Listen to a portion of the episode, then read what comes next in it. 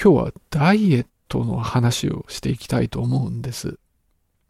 その肥満っていうのは世界的な社会問題で多くの人が減量をしたいと思っているわけなんです。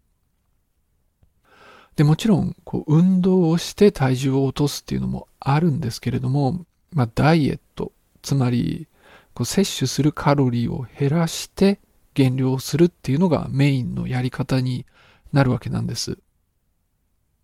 その体についてる脂肪っていうのはエネルギーを蓄えたものだから、まあ単純にこう食べて取り入れるエネルギー量を減らせば体重っていうのは減るんですよね。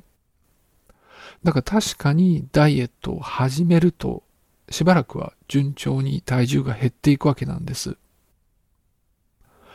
でもですね、あるところからダイエットの効果が減っていくんですね。その体の方がエネルギーが足りない状態に適応して、で、エネルギーの消費量を減らすっていうことをするんです。だから最初は体重が順調に減っていても、ある時点から体重が落ちなくなってしまって、で、その結果十分な減量ができずに、ダイエットが失敗に終わってしまうっていうことも多いんです。ただ、それがなぜそうなってしまうのかっていうことに関しては未知な点が多いんですね。でも、言われていることがいくつかあって、その一つはですね、熱の生産が減るっていうことなんです。まあ、人間も高温動物ですから、体温を維持するために熱をずっと作っているんですけれども、それが減るていうことなんですね。で、これに関しては脂肪細胞が関係しているっていうことが言われています。で、さらにですね、減量すると、運動するときに筋肉がより効率よくエネルギーを使うようになるっていう話もあるんですね。でも、まあ、ダイエッっていう非常に身近な問題で影響もすごく大きいことなんですけれども、まあ、こういう変化に関してはまだ分かってないことが多いという状態なんです。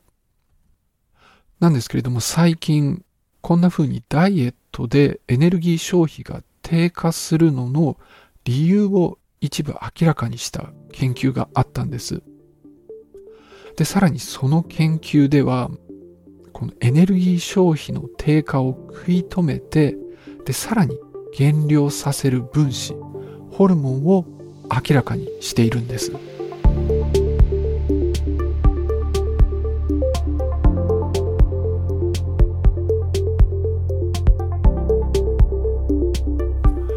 ポッドサイエンティストへようこそ、粉屋です。今日紹介する論文はマクマスター大学のドンドン・ワンらによって行われた研究で、2023年6月にネイチャーに掲載されたものです。この研究グループが目をつけたのが GDF15 っていうホルモンなんですね。このホルモンはですね、癌の時なんかに量が増えるもので、食べ物の摂取量を減らす作用があるっていうことがすでに分かっていたんです。だから例えばマウスにこのホルモンを投与すると食べる量が減って体重が減るっていうことが実験的に示されていたんです。なんですけれどもエネルギー消費量との関係っていうのはよく分かっていなかったんですね。で、今回この論文では、食べる量が減るだけではなくって、エネルギー消費の方にも GDF15 が関わっているんではないかと考えて、その仮説をマウスを使って検証しています。ただ、今回のこのケースでは、この仮説を実験でもって検証するのっていうのがちょっとややこしいんですね。その普通であれば一つの薬物を投与したグループと投与してないグループを比較すればその薬物の効果が検証できるんですけれども今回の場合はですね、このホルモンをマウスに投与すると食べる量が減るわけなんです。だから投与したグループとそうでないグループを比較するわけにはいかないんですよね。こう投与しないでおいたグループっていうのは普通に餌を食べるので食べる量が違ってしまうわけなんです。なので、そのエネルギー消費量がどうなってるかを調べるためには同じように食べる量は減ってるんだけどこのホルモンが投与されているマウスとそうでないマウスを準備して比較する必要があるわけなんです。それで今回の実験ではですね、ペアを作ることによって検証しています。まず GDF15 を投与したマウスっていうのを準備するわけですね。で、このマウスでは普通に高カロリーな食事を自由に食べさせておいたんです。でも食べる量が GDF15 の効果によって減りますから、それでも普段よりは少ない量を食べるわけなんです。で、この時に実際に食べた量っていうのを測って記録しておいたんですね。で、これとは別に GDF15 を投与してないマウスを準備するんですけれども、まあ、このマウスっていうのはほっとけば自由にたくさんご飯を食べてしまうわけなんですけれども、食べる量を制限するわけなんですね。そのさっきの記録しておいた量だけを食べさせたんです。で、こうするとですね、食べてる量は同じなんですよね。なんだけれども片っぽは GDF15 が投与されていてもう片方は投与されていないっていうペアができるわけです。で、こういったペアをたくさん準備して比較をしていったんです。で、まずこれらのマウスの体重の変化なんですけれども GDF15 を投与していなくてでも食べる量が制限されたマウスの場合はですね、最初体重が確かに減っていったんですね。なんですけれども、2週間ほどすると体重の減少が止まって、もうそれ以上は体重が減らなくなっていたんです。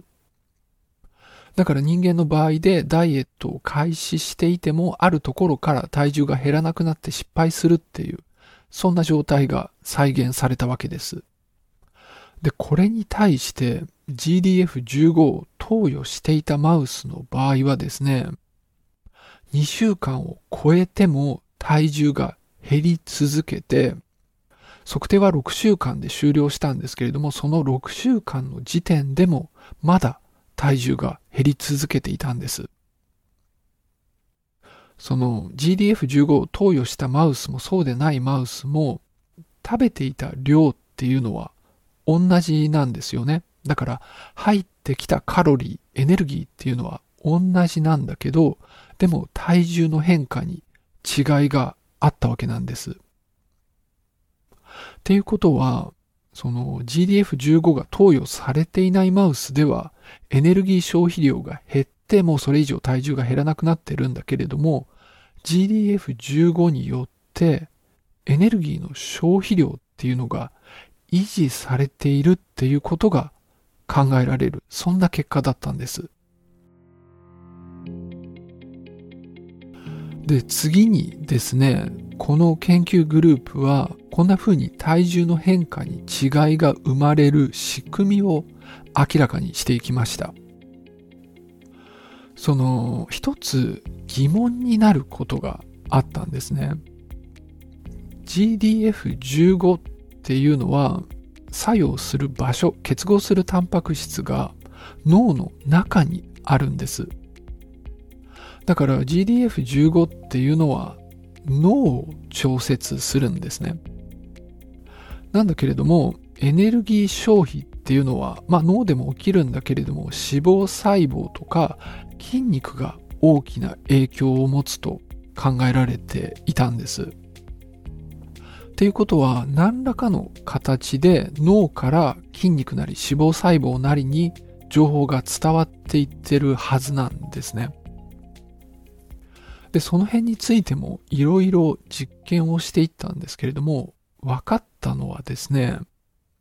ダイエットによる体重の減少が行き詰まるのは脂肪よりも筋肉が重要だっていうところで、ダイエットをすると筋肉でのエネルギー効率が良くなるっていうことなんです。で、さらにですね、GDF15 が投与された場合は、脳から自律神経というのを伝わって、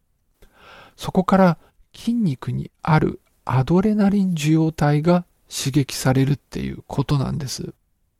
で、そうすると、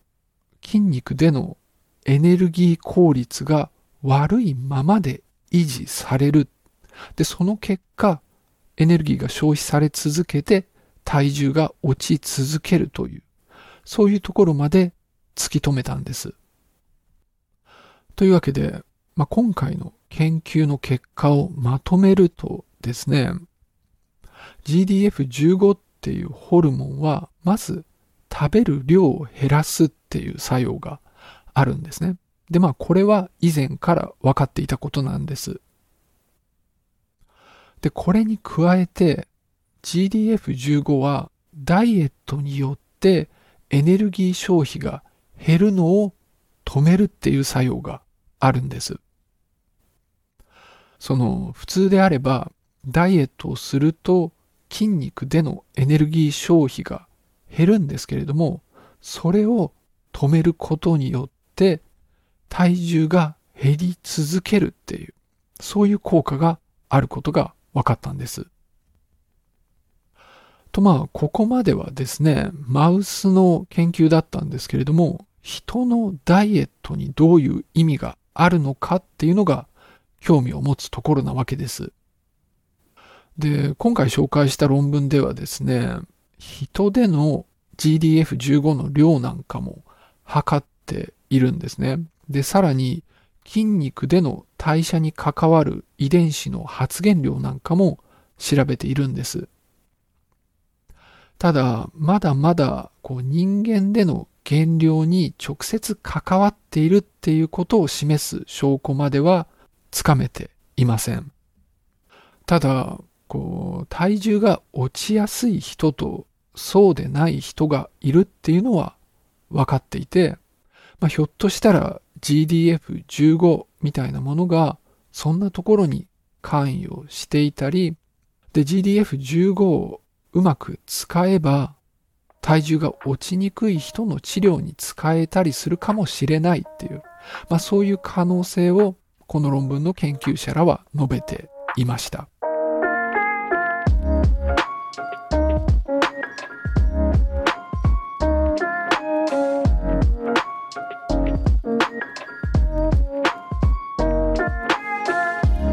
今回のエピソードはソロポッドキャストの日の企画トークテーママッチング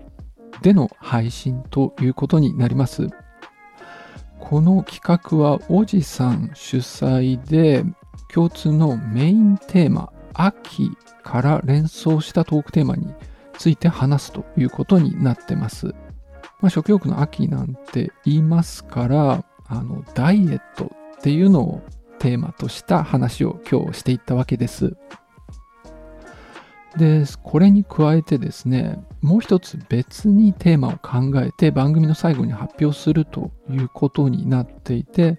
あの、私が考えたのが秋といえば月ということです。で、この企画では同じように一人でポッドキャストをしている人が多数配信しているということになってます。ぜひチェックしてみてください。じゃあ今日はこの辺で終わりにしたいと思います。最後までお付き合いありがとうございました。